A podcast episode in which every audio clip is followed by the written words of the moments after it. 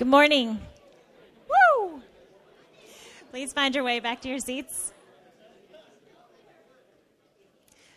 While you are, though, you can remain standing. My name is Emily Jones. I'm a member here, and I am also the kids director. We're going to be reading Philippians chapter 1, 12 through 18a. I want you to know, brothers and sisters, that what has happened to me has really served to advance the gospel, so that it has become known throughout the whole imperial guard and to the rest that my imprisonment is for Christ. And most of the brothers, having become confident in the Lord by my imprisonment, are much more bold to speak the word without fear. Some indeed preach Christ from envy and rivalry, but others from goodwill. The latter do it out of love, knowing that I am put here for the defense of the gospel. The former proclaimed Christ out of selfish ambition, not sincerely, but thinking to afflict me in my imprisonment. What then? Only that in every way, whether in pretense or in truth, Christ is proclaimed, and in that I rejoice. This is the word of the Lord. Well, good morning. I'm so excited to have the opportunity to continue our sermon series this morning. We've been blessed the past few weeks to have heard some amazing truths, and today we would like to continue as we learn about Philippians 1 12 through 18, as we've just heard from Emily Jones.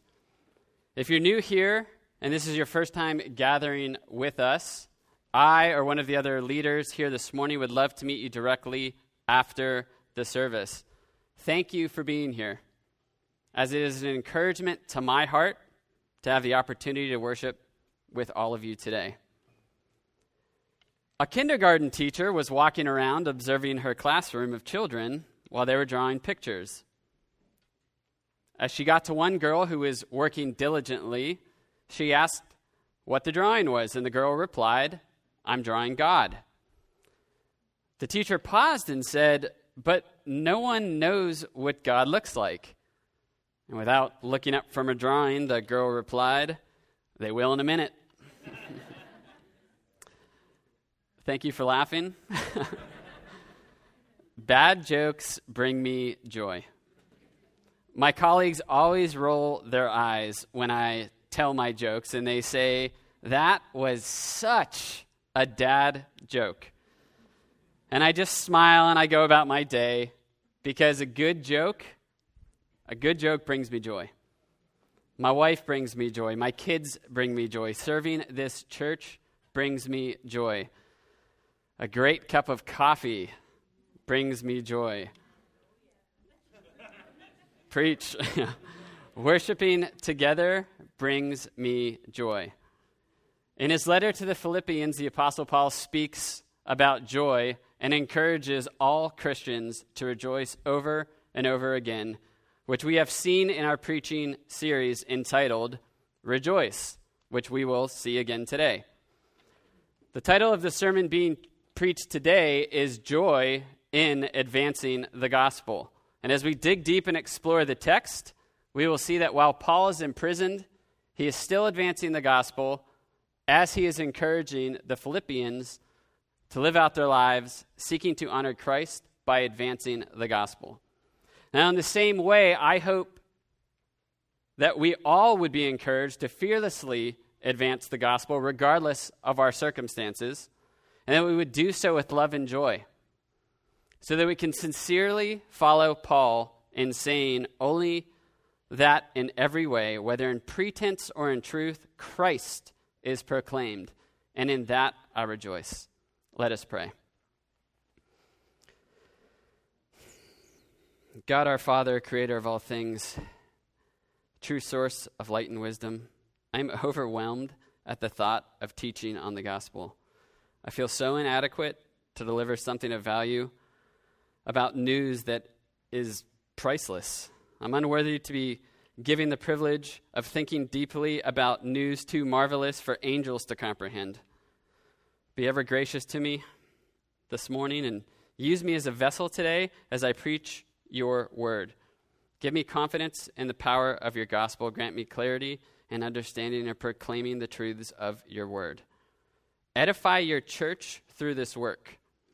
Father Almighty, empower your people to tell the gospel story, to recount your wondrous deeds, which shine light on your glorious and holy character. In Jesus' name we pray, amen. So, as I was actually writing the introduction uh, to this sermon this week in a local coffee shop, uh, a member of our congregation walked in to the store who happened actually to be watching Justin and Amy's kids this week. If you don't know Justin, he's sitting right here in the front row. He'd love to meet you after the service. He's one of our pastors here. Without saying hi when this member of our congregation walked in, and without saying, Hi, how are you? she simply said, How do y'all do it? I mean, I completely get that kids are great, and I love watching and serving, but wow, three, he has three kids, three is a lot. Parenting is no joke. This person will, re- will remain nameless. Okay? I don't want to call anyone out. But as I embrace Shelby Kruchek, and I embraced her with a hug, I told her that everything would be all right. That was her husband who just rebuked me in the middle of the sermon. I told her that everything would be all right. And I looked at her and said, How are you advancing the gospel to the kids? I know that I'm preparing for this sermon and this is on my mind, but serious question How are you advancing the gospel to the kids? And then I followed up with that question. I said, How are you advancing the gospel to Kevin, who, which we just heard from, her, her husband? How are you advancing the Gospels while watching over the kids? I encouraged her to embrace the cheerful conversations and, and focus on the time that they have together. And while doing so, to be joyful that she gets the opportunity to advance the gospel to God's beautiful creations. What an amazing opportunity. Now, if you have your Bibles with you, I'd invite you to please turn to Philippians 1 12 through 14. And for those of you taking notes, which I would encourage you to do, if you don't have any place to take notes, if you have your pamphlet this morning, your program this morning, there's a piece of paper in that you can jot your notes down on. I'd encourage you to take notes. We're going to focus our time together, focusing on a few main points. The first point being advancing the gospel regardless of circumstance. So, point one is advancing the gospel regardless of circumstance. And the second point being advancing the gospel for God's glory. So we have advancing the gospel regardless of circumstance and advancing the gospel for God's glory. I invite you to follow along silently with me as I read the first part of the text, starting in Philippians 1 12 through 14. Paul writes, I want you to know, brothers, that what has happened to me has really served to advance the gospel, so that it has become known throughout the whole imperial guard and to all the rest, that my imprisonment is for Christ. And most of the brothers, having become confident in the Lord by my imprisonment, are much more bold to speak the word without fear. Now, picture this in terms of encouragement. Paul is likely facing his fate. He's sitting in a prison chained, probably waiting execution, knowing that the end is near. And instead of writing about his fears and anxiety, which I'm sure that he had, he instead chooses to encourage the Philippians to advance the gospel. Now, when Paul is talking about the advancement of the gospel, he's talking about pushing it forward, seeing it progress ahead. Advance is also a wartime word, a wartime word. So picture a, sh- a uh, soldier with a sword or a machete clearing brush just so that they could march forward, so that the soldiers could advance, so they could march forward. That's what it means to advance, to move forward. Now, to advance the gospel with joy, you must first know the gospel. And simply put, as one pastor says, that in one sentence, that the gospel is the news that Jesus Christ, the righteous one, died for our sins and rose again eternally triumphant over all his enemies, so that there is now no condemnation for those who believe, but everlasting joy. That is the good news. That is the gospel. And it is the gospel in which Paul is advancing. You see, as he is writing, he purposefully doesn't want to make his imprisonment a distraction from doing what he has been entrusted to do. And that's to proclaim and preach the gospel under any and every circumstance, regardless of the outcome.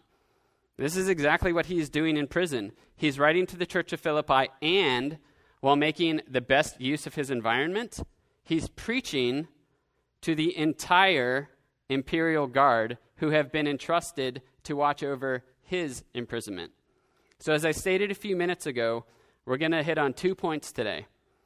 The first point being point number one advancing the gospel regardless of circumstance. So, we need to ask ourselves how is the gospel being advanced by Paul? How is the gospel being advanced by Paul? Well, we know that while he is doing it, while he's doing it, he's doing it with joy. He says that his suffering has served to advance the gospel. He's what he's doing right there, what he's saying is that he's rejoicing in the fact that he is in prison. He's pretty much saying that if he had to pick being in prison or not being in prison, he would pick being in prison in that moment. In fact, Paul's imprisonment was the catalyst for the advancement of the gospel. So, with joy in the midst of his sufferings, Paul is advancing the gospel, and he's doing it in two ways. He's doing it in two ways. First, he's evangelizing, and second, he's discipling. Paul is advancing the gospel by evangelizing while reaching his fellow prisoners, and as he said, also the imperial guard. Now, that's upwards of 9,000 members of the Imperial Guard, by the way.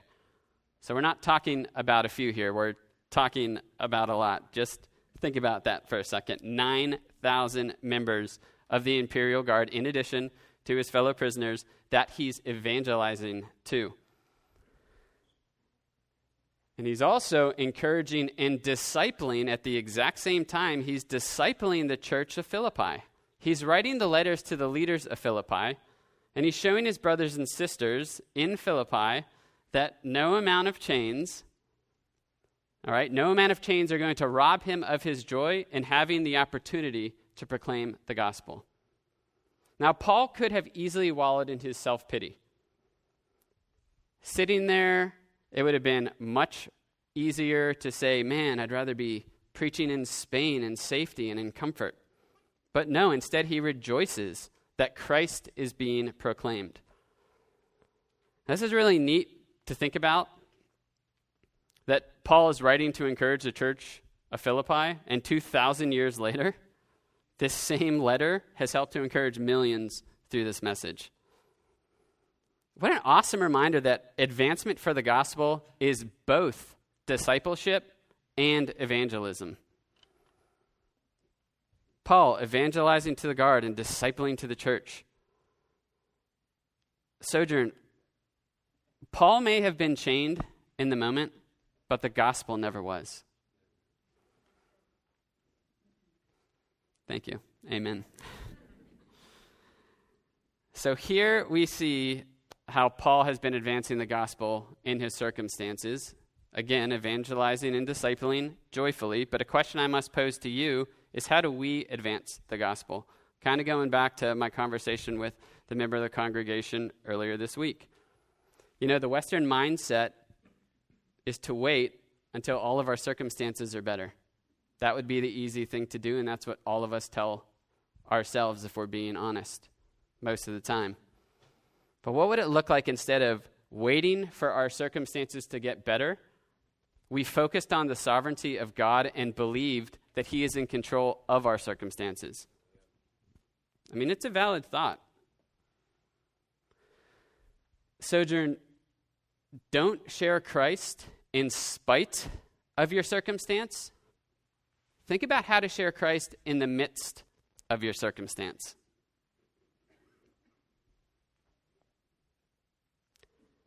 How would your week look? How would your month look? How would your life look how would it look different if, if you had this mindset? how would thinking about sharing Christ in the midst of your circumstances change how you view your circumstances?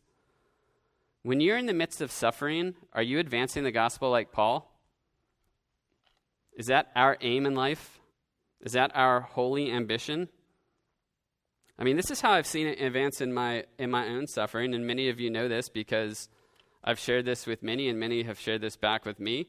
It's no it's no secret. I battle anxiety, and God has opened up doors for me to, to pastor to other like minded individuals who also suffer with anxiety because, let's face it, I've, I've been there. And I know that I can share my experiences and show how I've been able to turn to the Lord, praise God, and remind others of God's promises in, in those hard moments. And as hard as it is, and as fearful as it is to do things certain days, to preach, to stand before others, to go to work sometimes, I just smile and I get joy. Because God is using me as a vessel in the midst of my circumstances so I can pastor and share my experiences to other. And when someone starts to see that holy ambition to advance the gospel in the, mi- in the midst of their circumstance, and I watch their confidence grow, and I watch their fear dissipate, and then I watch them go out and share the good news, man, there's no, there's no greater joy to see someone that God is allowing me to disciple than to see them share their faith, setting fear aside, and placing their strength in the Lord. Hear me when I say that your aim, our aim, is to advance the gospel in the midst of our circumstances. And know that even if you wind up in chains, or if you're in a hospital bed, or your mind is shutting down, the gospel is still advancing. When I think like this, it provides me the greatest hope and confidence in the Lord, in the Lord, and in that I rejoice. Sometimes, however, we're hindered in sharing the gospel. When we fear or are governed by fear, not a righteous fear of a holy God, but a fear of man, we are hindered. You see, we fear our circumstances and we fear man. Look, I, I get it.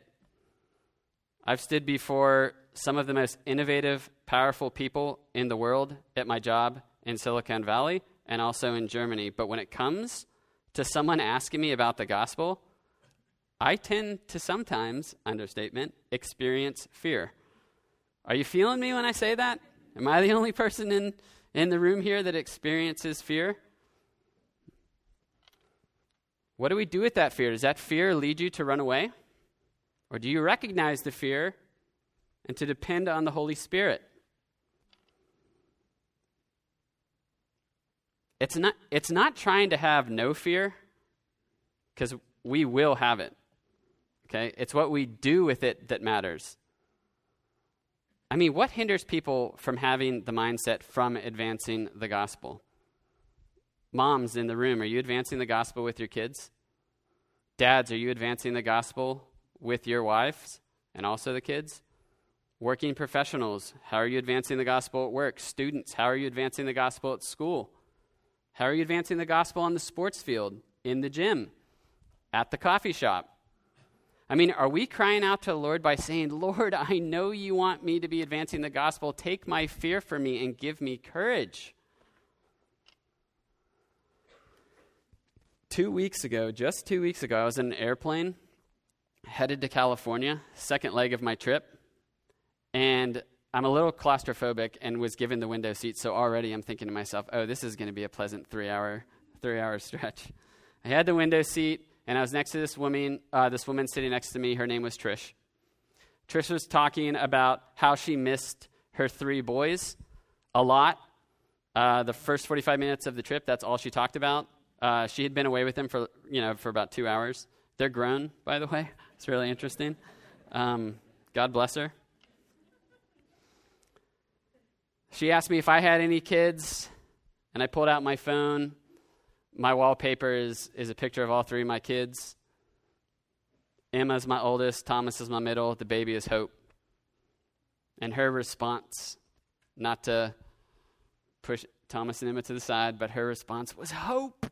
What a beautiful name. Was there a meaning behind it?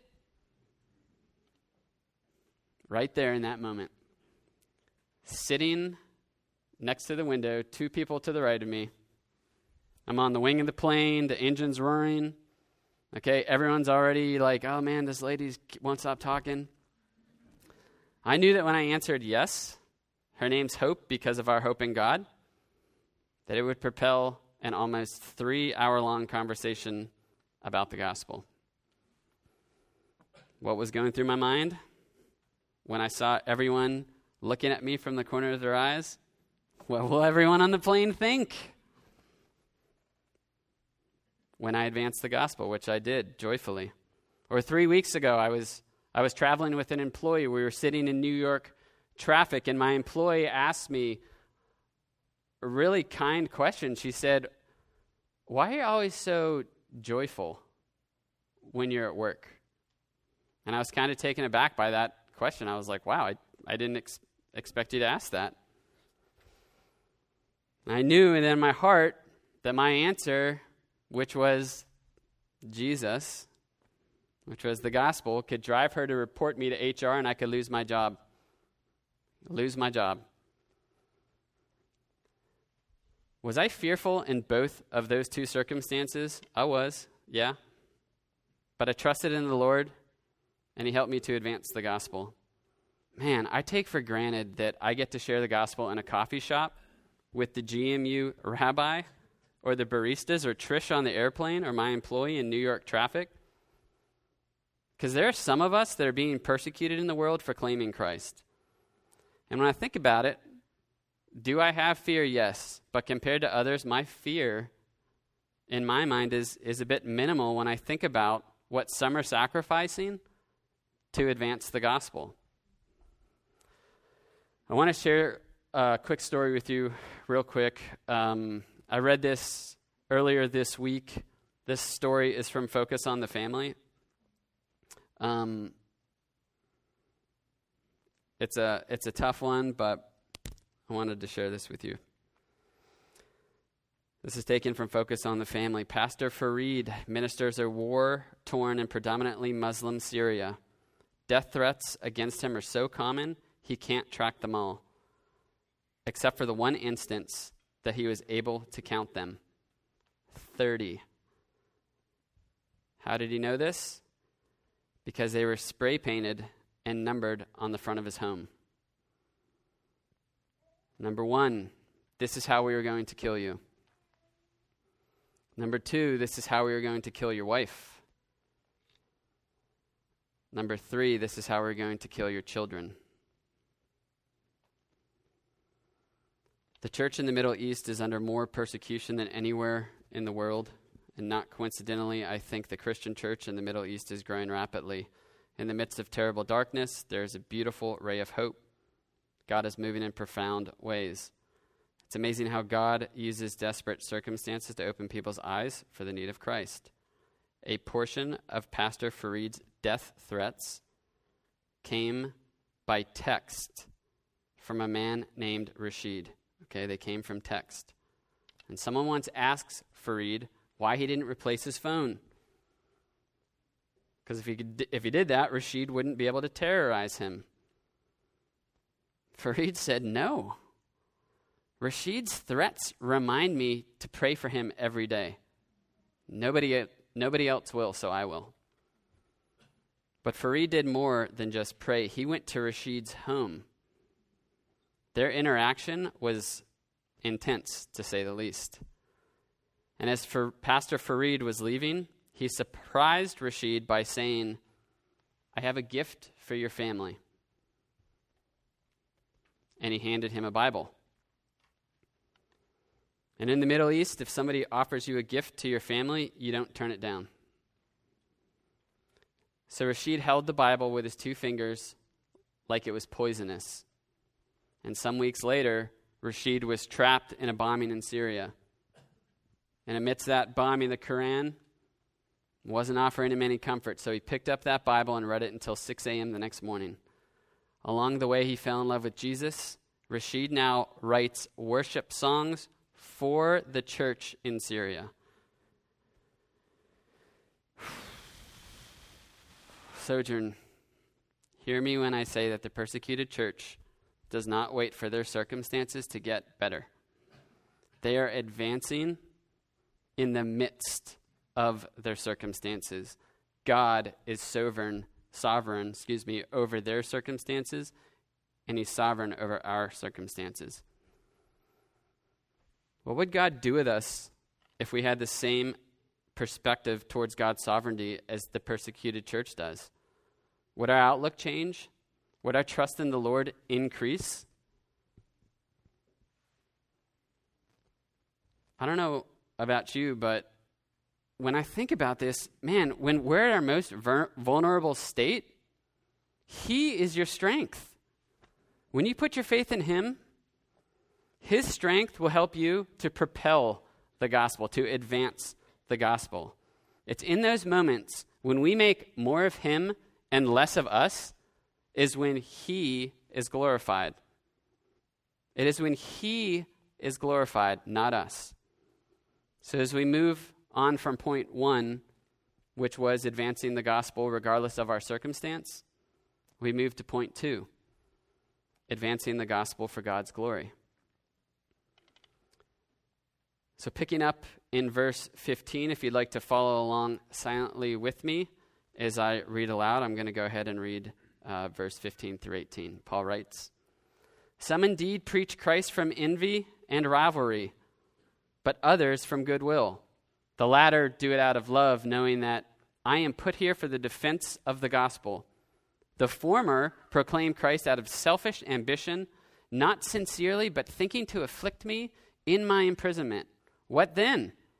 Only that in every way, whether in pretense or in truth, Christ is proclaimed, and in that I rejoice. Man, what is Paul's motivation here? I mean, what's happening here is that Paul Paul is addressing, all right, in verses 15 through 18, Paul is addressing two groups of leaders in Philippi, and they're both proclaiming the, gla- the gospel. One set of leaders is advancing the gospel out of rivalry and out of envy, probably thinking that because Paul is in prison, that this is their chance to step up into the spotlight. And then there's the second group and they're advancing the gospel out of encouragement out of encouragement of Paul's circumstances. And in both, because Christ was being proclaimed, Paul rejoiced. Paul isn't saying that either of these two groups of leaders were preaching a false gospel. That's super important to understand. That is not what is happening. For both groups being referenced, we're preaching sound gospel. So, because of this fact, Paul is celebrating that the gospel is being preached. In the first group, okay, in the first group, it wasn't that a false gospel was being preached. Rather, it was the motive, okay, it was the motive of those that were preaching was impure, not their message. You see, they were seeking they were seeking self glory versus giving the glory to God. So we see what Paul's motivation was, but we need to be asking ourselves when we're advancing the gospel, what's our motivation? This is a good place to have a heart check for all of us. It really, really is. I mean, how do we rejoice as a church when the gospel is being preached, whether it's at our church or at another church. I mean, if we're being honest with ourselves, do we judge other churches on their style of preaching or their style of music or their style of dressed, or the way they say style? Being from Pittsburgh? Do we forget about the gospel being preached? When we're in ministry, Okay, regardless if we're preaching from the pulpit or participating in a Bible study or leading a community group, are we, are we doing it with the motive to glorify God? Or are we doing it with the motive to glorify self? Again, when I'm referring to ministry, this could be when we're serving at the church on Sundays, okay, kids ministry, hospitality, connect, setup, worship, liturgy, preaching. Forgive me if I if I forgot something. When I'm referring to ministry, this could be uh, serving at the church on Sunday, witnessing to others, discipling others, feeding and clothing the homeless. The list goes on and on. Our motive should not be focused on self, rather, our motive should be focused on glorifying God. You know, one of the reasons we pray as a church for other churches each weekend is because we're celebrating and rejoicing that there are other gospel centered churches advancing the gospel. Do I know the motives? Does Justin know the motives? Does Edward know the motives? Do we know the motives of every pastor and every person doing ministry in those churches? No. At the end of the day, okay, at the end of the day, there is no competition. There is zero competition when the gospel is being preached. That is why we are here. In my own life, I want God's glory to be known, not my own. In my workplace, I want to do a great job as a worker and give God all the glory. Doesn't always happen. But I want my coworkers to see Jesus through my actions, rather them seeing me seeking all of the glory. My, my motivation needs to be Christ focused and not self focused. In moments that my motivation is self focused, can God use my, mo- my wrong motivation to advance the gospel? When I'm being self promoting, when I'm trying to advance the gospel to others, yes, of course He can. However, my motives need to be pure to make much of Jesus and not myself. When Paul said, Christ is proclaimed, and in that I rejoice, we should think, as Christ is proclaimed in other churches, we too should rejoice.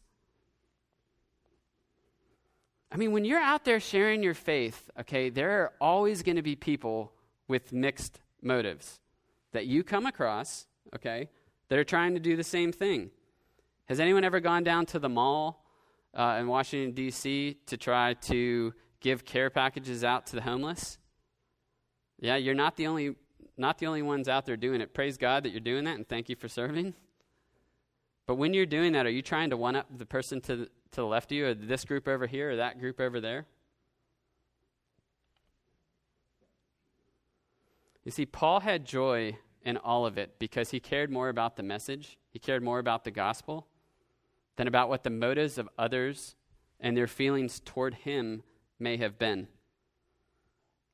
It did not detract, nor did it destroy Paul's faith. Sojourn, let us be a church that advances the gospel regardless of our circumstances for the glory of God. Let us rejoice and spread the good news that Jesus Christ, the righteous one, died for our sins and rose again, eternally triumphant over all of his enemies, so that there is now no condemnation for those who believe, but only everlasting joy. That is the good news. That is what we're trying to advance, and in that we should rejoice. You know, taking communion is another way that we can rejoice as we remember that Jesus sat with his followers in an intimate moment and shared a meal together. And, and during that meal, the Lord Jesus, on the night that he was betrayed, when he was betrayed, took bread. And when he had given thanks, he broke it and said, This is my body, which is for you. Do this in remembrance of me. In the same way, he also, he also took the cup after supper, saying, This cup is the new covenant in my blood. Do this as often as you drink it in remembrance of me. For as often as you eat this bread and drink the cup, you proclaim the Lord's death until it comes. Sojourn communion is for anyone, okay? It is for anyone who has put their faith in Jesus Christ. It doesn't matter if this is your first time at church or if you're a regular attender. If you've put your faith in Christ, then please join us in communion. Come and have your faith renewed. Let this expression of obedience and this expression of faith be a reminder to us that we need to bow before the Lord. And if you're struggling and you don't want to come up right away, and you need to spend some time in your seat praying to the Lord, man, that's awesome. And I would encourage you to do so. I would just invite you to sit in your seat and go before the Lord. And if you need someone to pray for you, reach out to your neighbor sitting, sitting next to you, sitting in your row sitting in front of you, sitting behind you. And ask for them to pray with you in that moment. And when you do so, let them know that you may be hurting and let them know what you need prayer for. And if you've not accepted Christ yet, I want to invite you to take this time to stay in your seat and reflect on the truths that we have talked about today. You see, taking communion is a declaration that Jesus is our only hope, and that is what we rejoice. We would love to tell you more about Jesus, so after service, if you'd like to have a conversation with myself or with Justin or any other one of our leaders, let us share the gospel with you as it has been shared with us. We would love to do that. And those of you who are taking communion, we have tables in the front, we have tables in the back. So whenever you're ready, please come forward tear off a piece of bread, and grab a cup. Then you can return to your seat, eat, and drink. And if you're unable to come to the table, please let one of our members know, and they can bring it to you in your seat. Sojourn, advance the gospel and rejoice. Let us pray. Jesus said, Come to me, all who labor and are heavy and are heavy laden, and I will give you rest. Take my yoke upon you and learn from me, for I am gentle and humble in heart, and you will find rest for your souls. Sojourn, remember that we come not because we ought, but because we may. Not because we are righteous, but because we are penitent. Not because we are strong, but because we are weak. Not because we are whole, but because we are broken. Come, for the Lord has prepared his table for all who love him and trust in him alone for their salvation. All who are truly sorry for their sins, who sincerely believe in the Lord Jesus as their Savior, and who desire to live in obedience to him as Lord. We are now all invited to come with gladness to the table of the Lord. Sojourn, rejoice, and amen.